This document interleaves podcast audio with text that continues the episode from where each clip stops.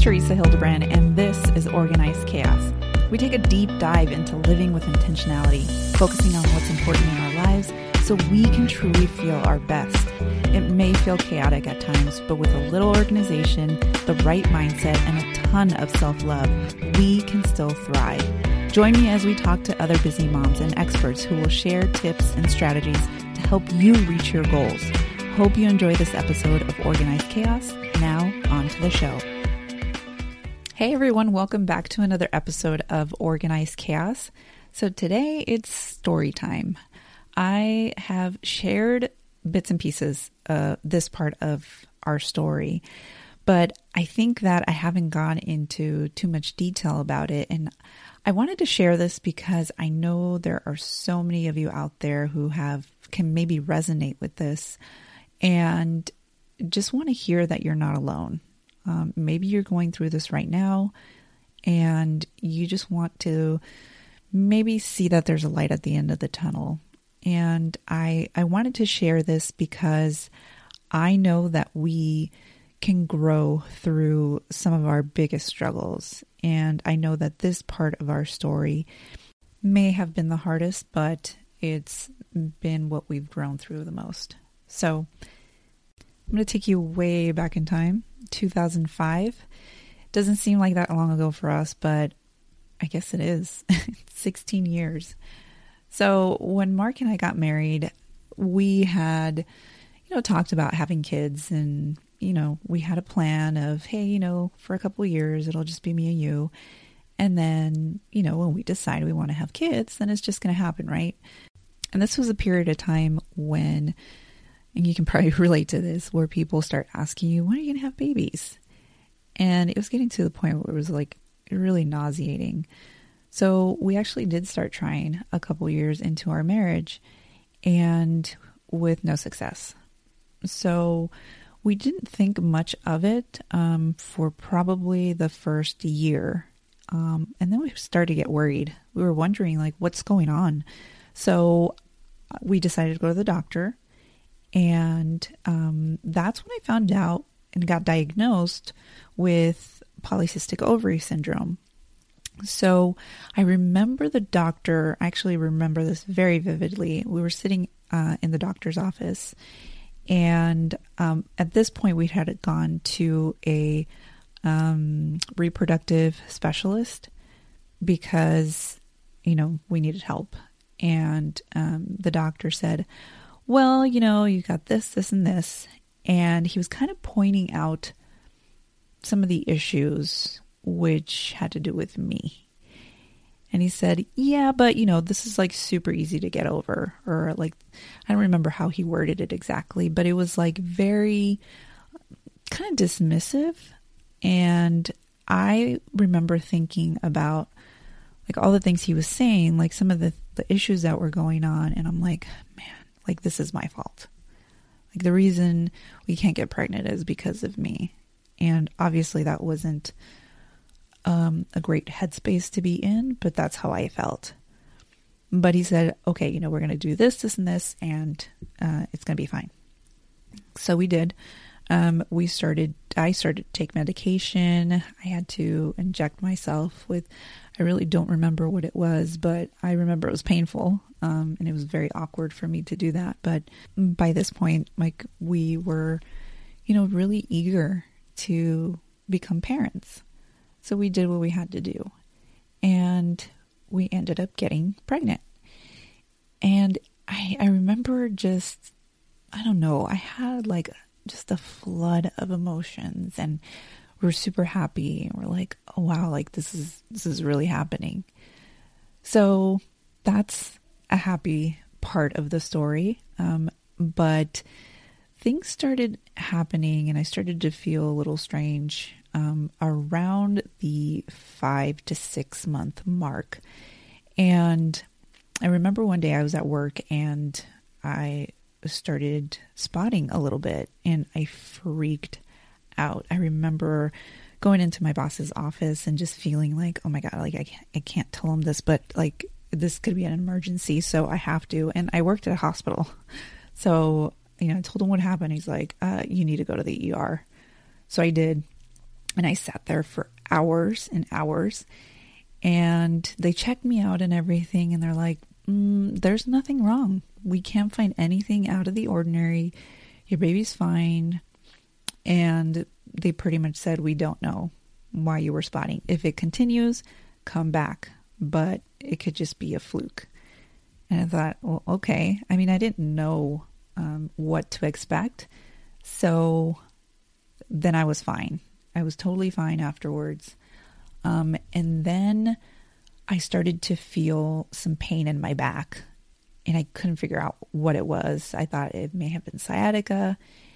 And for a couple of weeks, I was dealing with this lower back pain that was just not going away. So I went to the doctor again. And this time I went to um, the urgent care and they did a bunch of tests and they said, oh, you have a UTI, urinary tract infection. So they gave me antibiotics and they sent me home. And I'm like, okay. So at this point, um, I could feel Andrew. Um, you know, he was kicking and everything. And, you know, I had like concerns, but at the same time, I was also enjoying the fact that there was a little baby growing inside of me. And, you know, so there was like this really up and down of emotions that a lot of women feel when they're pregnant. But um, I was really, really getting frustrated with the pain. And I was like, okay, if this is the way my pregnancy is going to be from now on, like, I'm not going to make it. So then one day I woke up and I could not even move. The pain was so severe. And thankfully, Mark was home that day and he was going to take me to the doctor. I actually had a doctor's appointment scheduled that day. And this is kind of like, you know, how things just worked out this way. And I just so happened to have a doctor's appointment. And I called my boss and I'm like, hey, you know, I'm going to go to the doctor, but I'm really feeling this really bad pain. This does not feel good. And my boss was like, yeah, you really need to go to the doctor like right now. You need to get that checked out. So we did. We ended up going to um, the doctor's office that was in the hospital that we were planning on, or that I was planning on delivering in. So we had already set all the plans up of where we were going to or I was going to deliver the baby. And we get there, I'm in excruciating pain, and it just so happens that the scheduling got mix- mixed up, and I sat there with Mark for about an hour over my scheduled doctor's appointment. And I looked at Mark and I was like, I can't take this anymore. Like, please, just please do something. So then finally they call me in and they take my blood pressure and it was sky high. And she's like, Well, are you in pain right now? I'm like, Yeah, I'm in excruciating pain. She's like, Oh, and are you nervous? And I'm like, Well, yeah, I'm at a doctor's office. So, you know, normally they they will take it again because they know that people get nervous or they could be in pain and that that's one of the reasons why your blood pressure would be so high. So she took it again. She took it four times and I could see the look on her face that she was very concerned because she was like, okay, this is a true reading and there's something wrong. So they call the doctor and, um, you know, they're like, you know, your blood pressure is really high. We need to take care of that. We need to admit you to the hospital because we need to find out what's going on. So I'm worried. Mark's worried. And I was even worried about work. I was thinking, you know, telling Mark, hey, you got to call my work and tell them what's going on because I don't want them to think that I'm just like not showing up for work. I don't know. There were so many things running through my mind and it like got really scary really fast. Um, they came in, they're like, okay, this is what's going on. You have preeclampsia, which preeclampsia is a complication during pregnancy where there's high blood pressure and possible signs of damage to other organs. And if not dealt with right away, um, it could lead to some really serious liver and kidney damage and can be fatal. So at this point, I was about two days away from being 28 weeks pregnant, and they were checking Andrew out, um, and he was actually smaller than he should be at that time. So they're trying to figure out what to do, and they said, you know what? We're probably going to have to deliver. This was like two days before um, he was actually born. So they were saying, we're probably going to have to deliver. That's the only cure for this. And we don't know if he's going to be able to survive um, because he's, you know, you're only like barely 28 weeks. So every day mattered. They said, we're going to try to hold off, but it's not looking good. And then they told me the hospital that I was admitted to does not have a NICU, so a neonatal intensive care unit, which Andrew was definitely going to have to be in. So they said, We have to transport you to another hospital in the network um, so that we can be prepared for when you have to deliver the baby. So that was kind of traumatic because they have to move you to uh, an ambulance and then transport you to another hospital. And at this point, I was out of it. It was, I mean, all of these emotions were just flooding in, and I was still in a lot of pain. And I mean, Mark is just an incredible person. He was, he was there, and he was obviously trying to figure out what was going on. So, you know, talking to the doctors, talking to the nurses, and trying to keep me from freaking out. So we get to the other hospital where they admit me and they're monitoring me. And they pretty much drug me up. I was just completely out of it. Um, I remember bits and pieces of it. Like I remember my mom sitting down on one of the chairs to my right. Mark was coming in and out, in and out, um, you know, asking me questions, probably trying to keep me as comfortable as possible and as calm as possible but I could tell that he was he was stressed out. And you know, they were trying to keep me posted on what was going on, you know, how Andrew was doing. So I got admitted on a Thursday, but by Saturday they said, "You know what? We can't wait any longer. You're not getting any better and we're just putting the baby in more danger." So we're going to have to do an emergency C section. And they wheel- wheeled me into the operating room. And I really don't remember much from there, other than if you've ever had a C section, it's a very strange feeling. I mean, you're numb from like your chest down, and you feel like this immense pressure. And it's just like this really weird feeling. And you can hear things and like the cold of the operating room is just it wasn't really a happy experience. Um, nothing like i imagined but of course the circumstances were not what we imagined either. So i guess it was taking a while because i found out later that andrew was so small that they couldn't find him. They were trying to go in there and find like this little human and he was just so small so they were having a difficult time. But once he was out they rushed him into like this little area where you know they they clean him up and they you know try to give him oxygen and um, his lungs were just not developed enough for him to be able to breathe on his own so they rushed him to the NICU and I didn't get to see him. In fact, I think I saw him maybe 24 to 48 hours after he was born.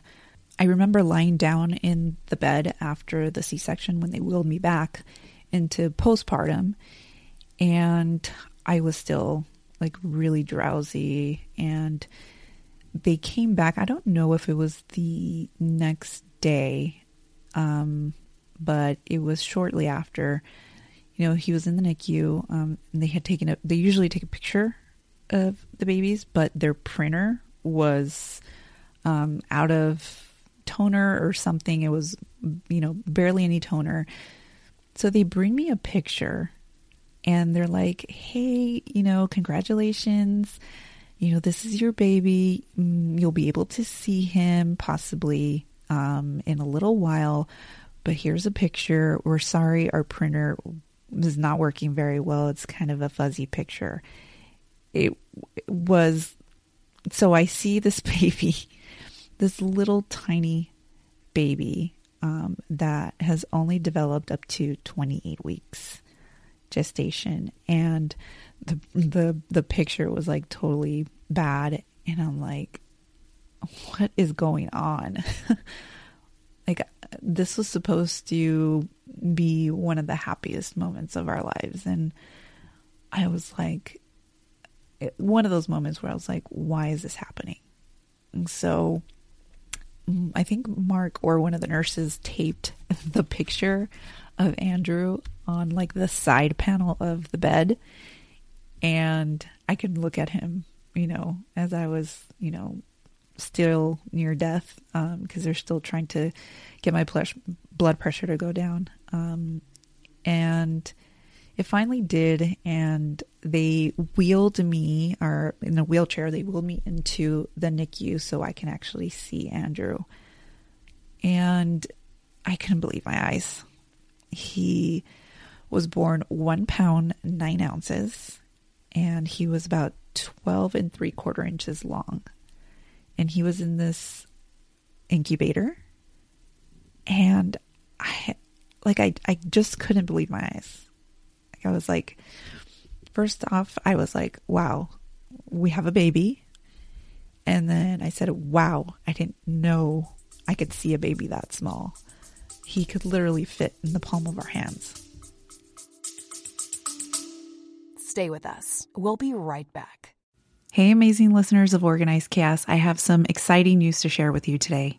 Organized Chaos, a mompreneur's 13 week undated productivity planner, is officially live and ready to be your game changer.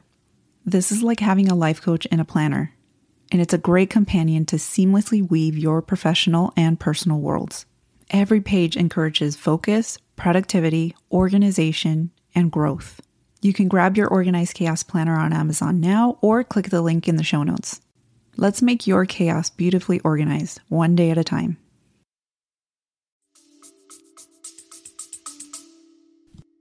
He had tubes everywhere. Um, he had these little felt um, sunglasses, but they were so he can um, get. I don't know if it was phototherapy because he was jaundice, and I mean, there was a little blood pressure cuff that he had on his leg, and it was the smallest cuff they could find um, they don't make them smaller. The diaper is the same thing, the smallest they could find. He was swimming in it. I could see like his every single vein in his body because his his skin was just like translucent, and I was like, I'm in love. I you know it was still my baby, so of course um, we didn't take him home. We had to leave him there for like one day. we once I was discharged, um, we went home to sleep, and I remember just n- nonstop crying. Um, Mark could not console me because I kept thinking like we're supposed to bring our baby home when we have a baby. We're not supposed to leave him in the hospital, and it was just it was very very traumatic. And for the next 73 days, um, Andrew was in the hospital. I mean, he was one pound, nine ounces. So he had a long way to go. Um, his lungs were not developed, and he was on a ventilator for about five weeks. So he had a tube down his throat. Um, they had tubes in his nose so he can eat. I I started pumping and freezing all of my breast milk so they can slowly feed that to him. So I was thankful for that that I could Um, I didn't breastfeed him, but I did give him my breast milk. Um, he was able to get that. Um, but he was having some problems. He got pneumonia. Um, he, you know, we would have meetings um, with the doctor every so often. And, you know, each time, like right before, I was like, what are they going to tell us? What are they going to tell us? And it was just, it was heartbreaking. And it was like we were like on the edge of our seat like the whole time because we didn't know what was going to happen. We honestly didn't know if he was going to survive. So we were just hoping and praying that he would. And slowly but surely, he was gaining a little bit of weight. They um, took him out of the incubator. They took the ventilator off, and um, you know he still had kind of those nasal cannulas, but his um, oxygen saturation was getting better. And I remember one day, I don't remember if it was my birthday, which was April 4th. So he was born March 7th his my due date was May 29th. So he was 12 weeks early. So I don't remember if it was my birthday, which is April 4th, or Mother's Day. I think it was my birthday that um, I was able to hold him for the first time. So almost a month after he was born, I was able to hold him, or we were able to hold him. And, you know, like skin to skin, um, you know, trying our best to, you know, do the things that you do after your baby is born and the bonding and all of that. So that was really hard. That was a huge, huge um, trauma for us. And, you know, I, I talk a lot about like what I was going through, but what Mark was going through was really tough as well. I mean, you can only imagine what um, your spouse feels like seeing you um, suffering and not knowing if you're not going to come home with either a baby or your wife. So I can only imagine what he was feeling, but he was also going through a lot of stress. He was still working. Um, I think he had a few days off um, because his, his, at the time he was in a specialized unit. He was in the gang unit uh, for LAPD, and I actually remember seeing his lieutenant and his whole unit showed up to the hospital before Andrew was born. And you see a bunch of cops in uniform in the room, and I'm sure was freaking out every nurse in the unit. Um, but you know, they were very supportive. Um, but he was still going through a lot of stress, and he ended up developing shingles um, through that process. So that was really tough. Um, but we finally were able to bring Andrew home on May 18th, I believe. So he was born March 7th, and we brought him home May 18th. And he was in, on oxygen. So we had to bring an oxygen tank. So that was really stressful to try and keep, um, you know, oxygen at the right levels for him. So, I mean, it's scary to have a baby and bring them home, and then people were like, okay, here's your baby. You take care of this human being, make sure they don't die. Um, but to have a baby who is still in need of extra care was really tough. Um, we had to bathe him a special way, make sure you know his nasal cannulas were clean. And oh, man it was it was tough. It was a tough time. So to not take you through each stage of andrew's life um you know he he ended up still needing some surgeries. He had to we had to take care of some hernias and um, some severe acid reflux that he had so he had a few surgeries um, and some occupational therapy. But now we have, uh, at the time of this recording, he's almost a teenager and he really didn't have severe problems from the preterm um, birth. um, they said that he would have chronic lung disease. So that was something we always had to watch for. But he ended up doing track and field. so that was really nice to see that he could, you know, be athletic and stuff.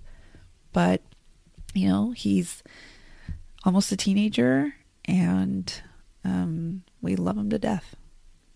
Now, if you think that's the end of the story, uh, no. we did end up having um, Alyssa. Actually, I got pregnant at nine months and without any help, um, ironically enough. So we found out, actually didn't find out I was pregnant until like month, almost month two. I was actually on birth control. And, um, you know, we found out, you know, that I was pregnant and we were happy, you know. Um, but when I, I think I was six months pregnant when I started to have a, like a fever and, you know, it was like, oh my God, what is happening? Like, not this again. Um, because it was around the same time as Andrew and I was already high risk, obviously.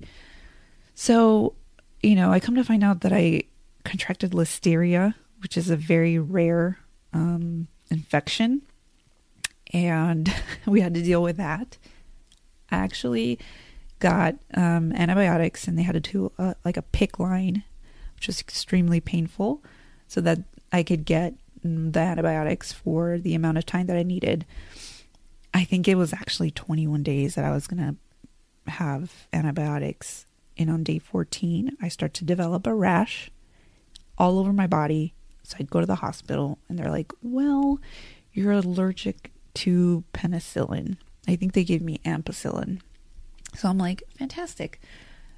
So that happened. Um, I got through that.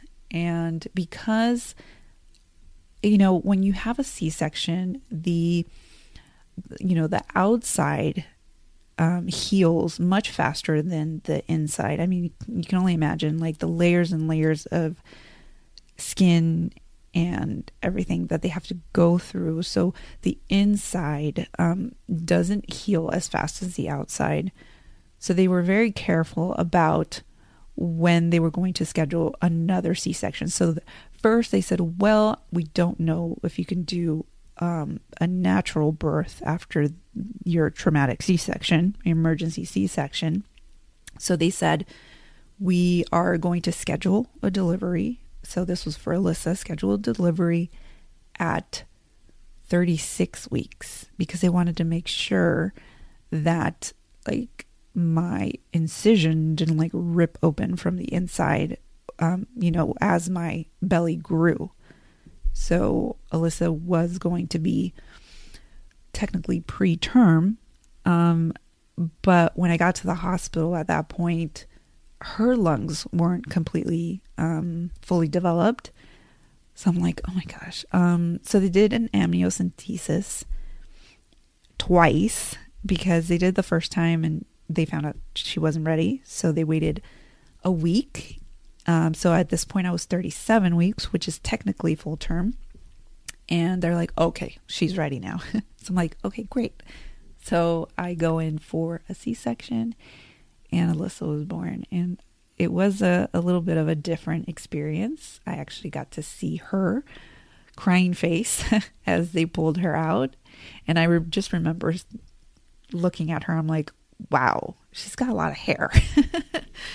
So, and it's funny because when I was pregnant with her, I had severe heartburn. And I don't know if this is true, but they say that when you have severe heartburn when you're pregnant, it's because you have a hairy baby. She's going to hate me when she hears this, if she ever hears this, but I don't know if it's true, but it was true for me. But anyway, that is um, my story of infertility and emergencies and pregnancies and preterm births and all of that good stuff.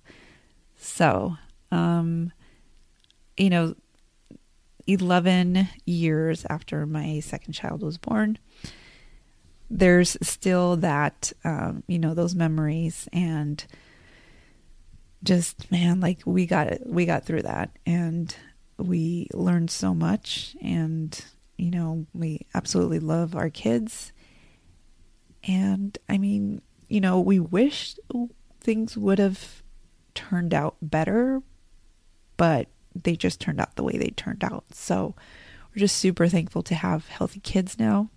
And then now we can just, you know, tell them this story.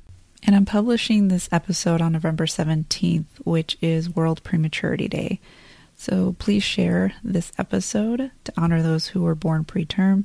And I also want to give a special thanks to the NICU nurses and doctors who took care of Andrew 24 7 so they could ensure that he had the best chance of survival.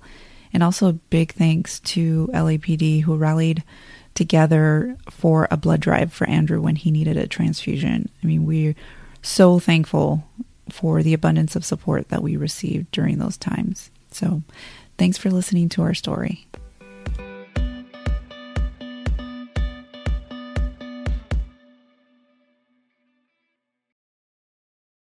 Hey, if you love listening to the podcast, please leave us a rating and review on Apple Podcast. On iTunes, go to the show and scroll to the bottom underneath ratings and reviews and click on write a review. Thanks so much for listening and tune in to our next episode.